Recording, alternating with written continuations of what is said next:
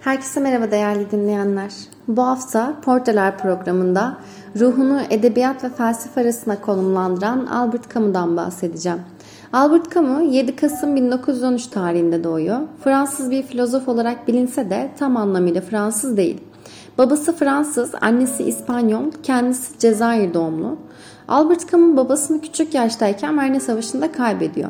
Oldukça yoksul bir ailenin çocuğu olan Albert Camus, babasının ölümünden sonra da annesi ve anneannesiyle birlikte büyüyor. Bağımsız bir hayat sürebilmek için bir süre sonra evinden ayrılıyor. Cezayir Üniversitesi'ne alınıyor ve üniversite eğitimi sırasında vereme yakalanıyor.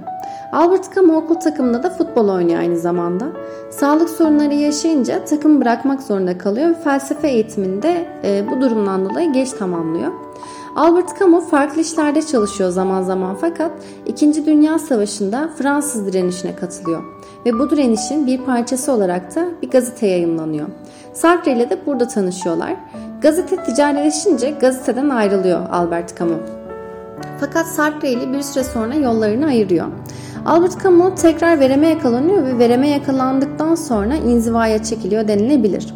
İnzivaya çekildiğinde ise baş kaldıran insanı yayımlıyor. Baş kaldıran insanın yayımlanması ise Sartre ile yollarını tamamen ayırıyor. Ve birçok kişi tarafından da baş kaldıran insan pek çok olumsuz eleştiri alıyor. Albert Camus o yüzden tiyatro oyunları çevirmeye başlıyor. Albert Camus'un çok değişik bir düşünsel dünyası var ve bunu ilerleyen kısımlarda elbette anlatacağım. Yavaş yavaş böyle yazarlığı hakkında bahsetmek istiyorum. Bizler Albert Camus'un varoluşçu olarak adlandırsak da kendisi herhangi bir tanımın içerisine girmek istemiyor. Ve aynı zamanda kendisi yine bir filozof olarak tanımlıyor. Sadece romanlarda yazmıyor. Romancılığın yanı sıra gazetecilik yapıyor ve oyun, deneme gibi alanlarda da yazıları var. Ee, Albert Camus denilince benim aklıma her zaman intiharı felsefi bir problem olarak ele alması geliyor. Sisyphos söyleminde intihar problemine dair şöyle diyor Albert Camus. Gerçekten önemli olan bir tek felsefe sorunu vardır. İntihar. Yaşamın yaşanmaya değip değmediği konusunda bir yargıya varmak. Felsefenin temel sorusuna yanıt vermektir. Albert Camus buradaki intihar probleminin toplumsal bir olay olarak intihar değil, bireysel olarak bir intihar olduğunu söylüyor ve bunu şöyle özetleyebiliriz. Ee, hiç kimsenin varlık bilimsel bir kanıt uğruna öldüğünü görmedim. Önemli bir bilimsel gerçeği varmış olan Galile bu gerçek yaşamı tehlikeye sokar sokmaz büyük bir rahatlıkla dönüverdi ondan. Bir bakıma iyi de etti. Uğruna yakılıp ölmeye değmezdi bu gerçek. Dünya mı güneşin çevresinde döner, güneş mi dünyanın çevresinde hiç mi hiç önemi yok bunun. İntiharı insanlar sürekli olarak bir sebebe bağlar. Şunu yaşadığı için veya bu olay olmuştu, kaldıramamıştı. Ee, ama Albert Camus'a göre ille de bir tek nedeni olması gerekmez. Camus bazen sadece tek bir nedeni vardır belki de. Mesela bir insan bir zamanlar çok sevdiği bir dostuna rastlar. Dostu biraz dalgın konuşur onunla. Evine dönünce adam kendini öldürür. Sonra gizli dertlerden, bilinmeyen dramdan söz edilir. Hayır, ille de bir neden gerekirse dostu kendisiyle dalgın konuştuğu için öldürmüştür adam kendini. İntihar fikri ve eyleme geçirmek arasındaki farkı burada ortaya koymak gerekiyor diye düşünüyorum. Ee, Albert Camus neden intihar etmediğini soruyorlar ve şöyle söylüyor. Çünkü beni kurtaran şey intihar fikri oldu. Bu fikir olmasaydı çoktan kendimi öldürmüş olurdum. İntihar fikri benim için her zaman özgürlük fikrine dayalıydı. Yaşamaya devam etmemi sağlayan şey her zaman önüme böyle bir seçenek olduydu. Kendime şunu söyledim. İntihar fikriyle her şeye dayanabilirim. Bu düşünce olmasaydı bir yere saplanmış olma duygusuna katlanamazdım. Dedim ki intihar düşüncesiyle her şeye katlanabilirim. Düşünenin aksine intihar fikri olumlu bir düşüncedir. İntihar fikrinden bahsediyorum, intihar etmekten değil. Hayatımdaki tüm zorlukları bu fikre dayanarak aştım. Önemli olan şey bu fikri kafada taşımaktır. Bu fikri yasaklamamak gerek. Bu fikirden faydalanmak gerek. Ve şöyle tamamlıyor. Bu fikir olmasaydı bu yaşıma gelemezdim diyor. Albert Camus aslında ilim, iyimser ve hayatı olumlayan bir görüşe sahip. İntihar düşüncesini her zaman kafasında taşıdığını söylese de hayatın yaşanması gerektiğini de her zaman söylüyor. İntihara dair Sisyphos söyleninde daha detaylı bölümler görebilirsiniz. Ben belli başlı noktalara değinmiş oldum sadece. Şimdi bir diğer konuya geçmek istiyorum. E, Albert Camus Camus'a göre e, hayatın anlamı veya anlamsızlığı konusu. E, Camus'un yaşadığı hayatın zorlukları kendisi için çok olumlu bir bakış açısına sürüklemiyor elbette ama Albert Camus hayatın anlamlı olup olmadığı konusunda oldukça kararsız birisi. Çaresizliği ve anlamsızlığı ise şöyle özetliyor Albert Camus. Herkes bilir ki hayat yaşanmak zahmetine değmeyen bir şeydir. Aslında 30 ya da 70 yaşında ölmenin önemli olmadığını bilmez değilim. Nitekim her iki durumda da gayet normal olarak başka erkekler, başka kadınlar yaşayacaklar ve bu durum binlerce yıl devam edecektir. İnsan madem ki ölecektir, bunun nasıl ve nerede olacağının önemi yoktur.'' Albert Camus e, için kavramlar nitekim çok önemlidir. Camus denince akla gelen bir diğer kavram ise absürt kavramı. Absürt bir felsefi arka planı da taşımakta. E, şöyle ki Hegel'in güvencelerine dayanarak karşısında akılla kavranabilecek bir dünya beklentisi içinde olan fakat beklediği dünyanın yerine kendi deneyimleriyle uzlaşmayan, anlarından yoksun ve kaos halinde bir dünyayla karşılaşan insan absürt fikrine ulaşmaktadır. Absürt kavramı kamuya göre hem durumun ifadesini hem de kişide ortaya çıkan algıyı karşılamaktadır. Kamu insan ruhunun beklentileriyle dünyanın bunun karşılamadaki yetersizliği arasında bulunan aşılmaz uçuruma absürt adını veriyor. Peki absürt nereden çıkmaktadır?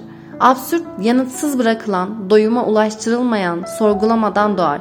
Yabancı kitabının baş kahramanı da absürtün cisimleşmiş halidir denilebilir aslında.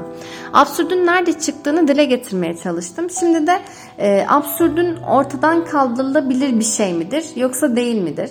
E, Camus'a göre absürde karşı üç tane kavram ortaya koyuyor. Umut, intihar ve baş kaldırım. Bunu kısa bir cümleyle özetlemeye çalışacağım. İntihar bir sıvışmadır. Çabalamaya değmez demektir. İntihar eden, intihar etmekle absürde baş kaldırdığımızı ve özgür olduğumuzu göstermez. Aksine absürdün absürde boyun eğdiğimizi gösterir. Bu durumda yapılması gereken şey absürde boyun eğmek değil, onu yenmek için hayatı da coşkuyla yaşamaktır. Yaşam anlamdan ne kadar yoksun olsa da yine de iyi yaşanması gerekiyor. Hayatın gerçekliğini de herkesin kendi dramını sonuna kadar yaşamasıyla ortaya çıkabileceğini söylüyor Kamu. E, kamunun hayatın anlam ve anlamsızlığını absürt kavramı üzerinden olabildiğince anlatmaya çalıştım. Toparlamak adına şöyle söyleyebilirim. E, absürt bir varlığı değil ilişkiyi ifade eder. Bir de e, Albert Camus betimlediği saçma duygusunu anlatmaya çalışacağım. Yabancı kitabını duymuşsunuzdur. E, bu kitabı bir arkadaşımla okurken çok anlam verememiştik. Kitap hakkında konuşurken tekrar okuyup nasıl ya dediğimiz noktalar olmuştu ilk başta. Fakat Albert Camus bir kavramı duygu betimlemesi yaparak açığa çıkarır. Okuyucuya da aslında vermek istediği şey tam olarak budur. Kitabı okuduysanız fark etmişsinizdir, okumadıysanız da fark edeceksinizdir. Düşünceden çok duygulanım yaşayacaksınız bu kitabı okurken. Saçma ve ölüm insanın iki boyutunu gösteriyor. İnsanın dünya ile ilişkisinin kopması saçma. Saçma tam olarak ölümün gerçekliğiyle anlam kazanır. Ölümün iki biçimini görüyoruz kamunun felsefesinde. Birincisi kendi ölümü, ikincisi başkasının ölümü. Burada yabancı kitabını tekrar vurgulamam gerekecek. E, kamunun eserlerini çağı ve çağın Avrupa'sını anlamak için harcanan bir çaba olarak kabul ediyor. Bir savaş e, çağında yaşanan birisinin çok olumlu şeyler yazmasını ben şahsen beklemiyorum. O yüzden anlattıklarımı da bu çerçevede düşünerek kamuyu ve hayatını anlamaya çalışırsak eğer daha anlamlı olacaktır. Ee, kavramlardan bahsettim ve tüm bu kavramlara baktığımızda şunu görebiliyoruz. Kendini dünyada konumlandırmaya çalışan bir özne görebiliyoruz aslında. Albert Camus en başta varoluşçu olarak tanımladım fakat şöyle bir ayrım yapmak mümkün. E, Camus diğer varoluşçulara göre klasik metafizi ve klasik epistemolojiyi öteleştirmiştir diyebiliriz. Özne ve nesne ilişkisi bağlamında da e, varoluşçu geleneğe aslında yakınlaşmakta. Son olarak sevgili dinleyenler bir kavramı daha anlatmak istiyorum. E, Albert Camus kimdir? Baş kaldıran insan diye soruyor. Cevap ise hayır diyen birisi. Baş kaldırın nedeni e, o ya da bu hiç fark etmeksizin bir değere çağırır sadece ve bu da beraberinde bilinçlenmeye getireceğini söylüyor kamu. Buradaki bence can alıcı nokta absürtte karşılaşma deneyiminde yaşadığı acı bireyseldi ama insan başkaldırı ile birlikte ortak olduğu şeylerin bilincine varıyor. Baş kaldıran insan da ne diyor e, kamu? Baş kaldırıyorum öyleyse varım. Başkaldırı bu haliyle varlık ilkesine dönüşüyor. Yani yüzyılın çıkmazları içinde insanın yeni bir varoluş şekliyle yaşamı anlamdır, anlamlandırmak e, zorunda olduğunun altını çiziyor. Yaşamın kendinde bir anlamı yoktur ama insanlar bir anlam yüklemek zorundadır. Bu yüzden e, absürdü karşısında benimsenmesi gereken tavır kaçış olan intihar değil, onu aşmanın imkanını sağlayan başkaldırıdır. Kamu'nun ölümünden kısa bir zaman önce defterinde şöyle bir yazı var. İnsanlarla uzun bir süre yaşayamıyorum. Sonsuzluğun payından bana biraz yalnızlık gerek diyor. Bu notunu şöyle e, şu sözüyle bağdaştırmanızı isteyeceğim.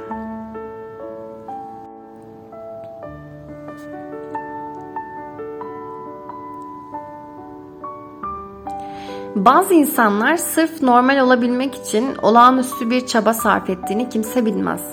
Albert Camus yazdıklarını değerlendirirken bir de bu pencereden değerlendirmek farklı bakış açıları yakalatabilir bizlere. Albert Camus nasıl bir ölüm size acı verici gelir diye sorulduğunda trafik kazası diyor ve kendisi de bir trafik kazasında arkadaşıyla birlikte hayatını kaybediyor. Sartre e, Albert Camus'un ölümünden sonra bir yazı yazıyor ve yazıyı paylaşmak istiyorum sizlerle. 6 ay önce dün bile ne yapacak diye soruluyordu. Saygı duymak gereken karşıtlıklarla yaralanmış bir halde geçici bir süre için sessizliği seçmişti. Ama ağır ağır seçen ve seçtiğine bağlı kalan ender insanlardan olduğu için sessizliğinin sonu beklenebilirdi. Bir gün konuşacaktı Söyleyecekleri üzerinde tahminde bulunmak yürekliliğini bile göze alamayacaktık. Ama hepimiz gibi yeryüzüyle birlikte değiştiğini düşünüyorduk. Varlığının canlı kalması yetiyordu bu.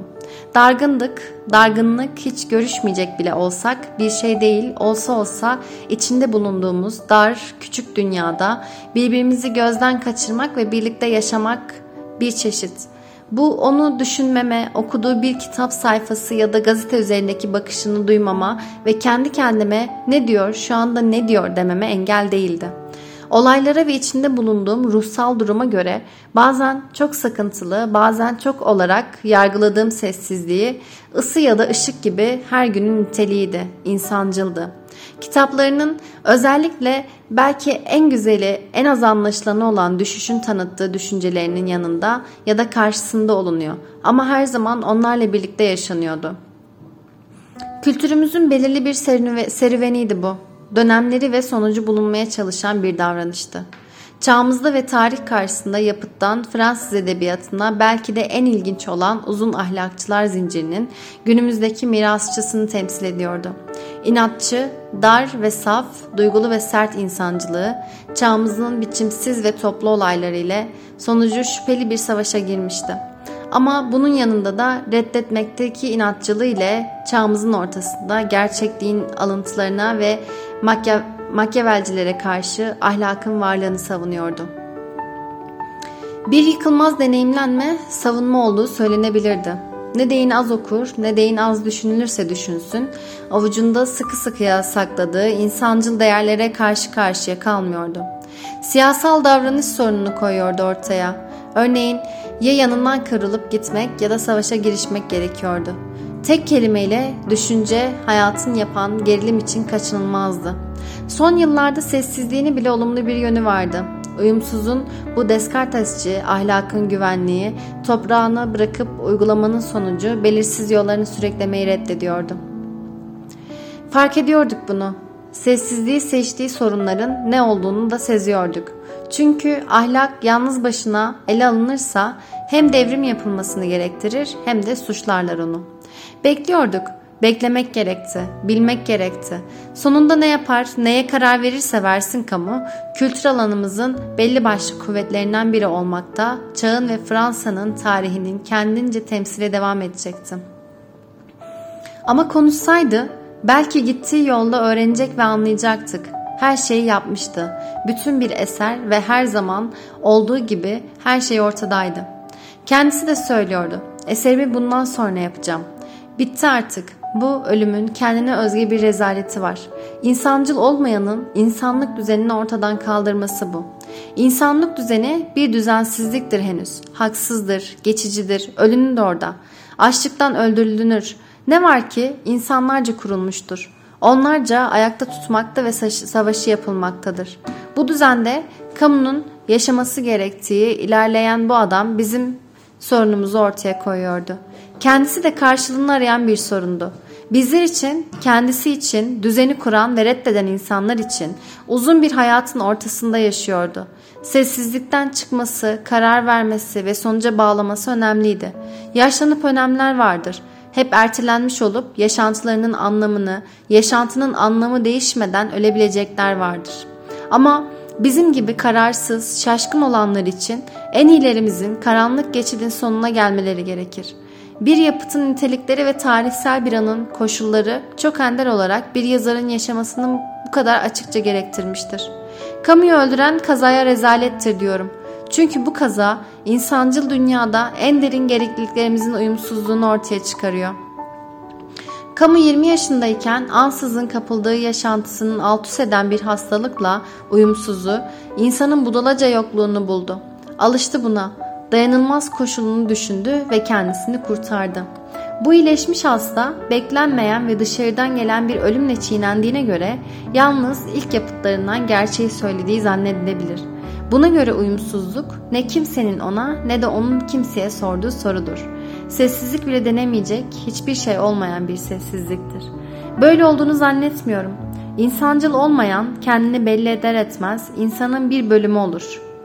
Durmuş bir yaşantı bu deyin genç bir adamınkini bile olsa hem kırılan bir plak bütün bir hayattır. Bu ölümde onu sevmiş olanlar için dayanılmaz bir uyumsuzluk vardır. Gene bu parçalanmış yapıtı bütün bir yapıt olarak görmeyi öğrenmek gerekir. Kamunun insancılığında kendisini ansızın alıp götüren, ölüme karşı insancıl bir davranış bulunduğunu, onurlu, mutluluk araştırmasının ölmenin insanlık dışı gerekliliğini içine aldığı ve zorunlaştırdığı ölçüde bu eserde ve bu eserden ayrılmayacak olan yaşantıda gelecekteki ölümüne karşı varlığının her anını kuşatmak isteyen bir insanın saf ve başarılı girişimini bulacağız diyor ve son olarak Sartre Camus'un ölümünden sonra Albert Camus hakkında şöyle diyor. Sanırım son iyi arkadaşımdı. Evet sevgili dinleyenler bu haftaki Portreler programının sonuna geldik. Bizler için biraz sancılı bir program oldu. Ee, Albert Camus'un son bir sözünü söylemek istiyorum. Vebada geçiyor bu.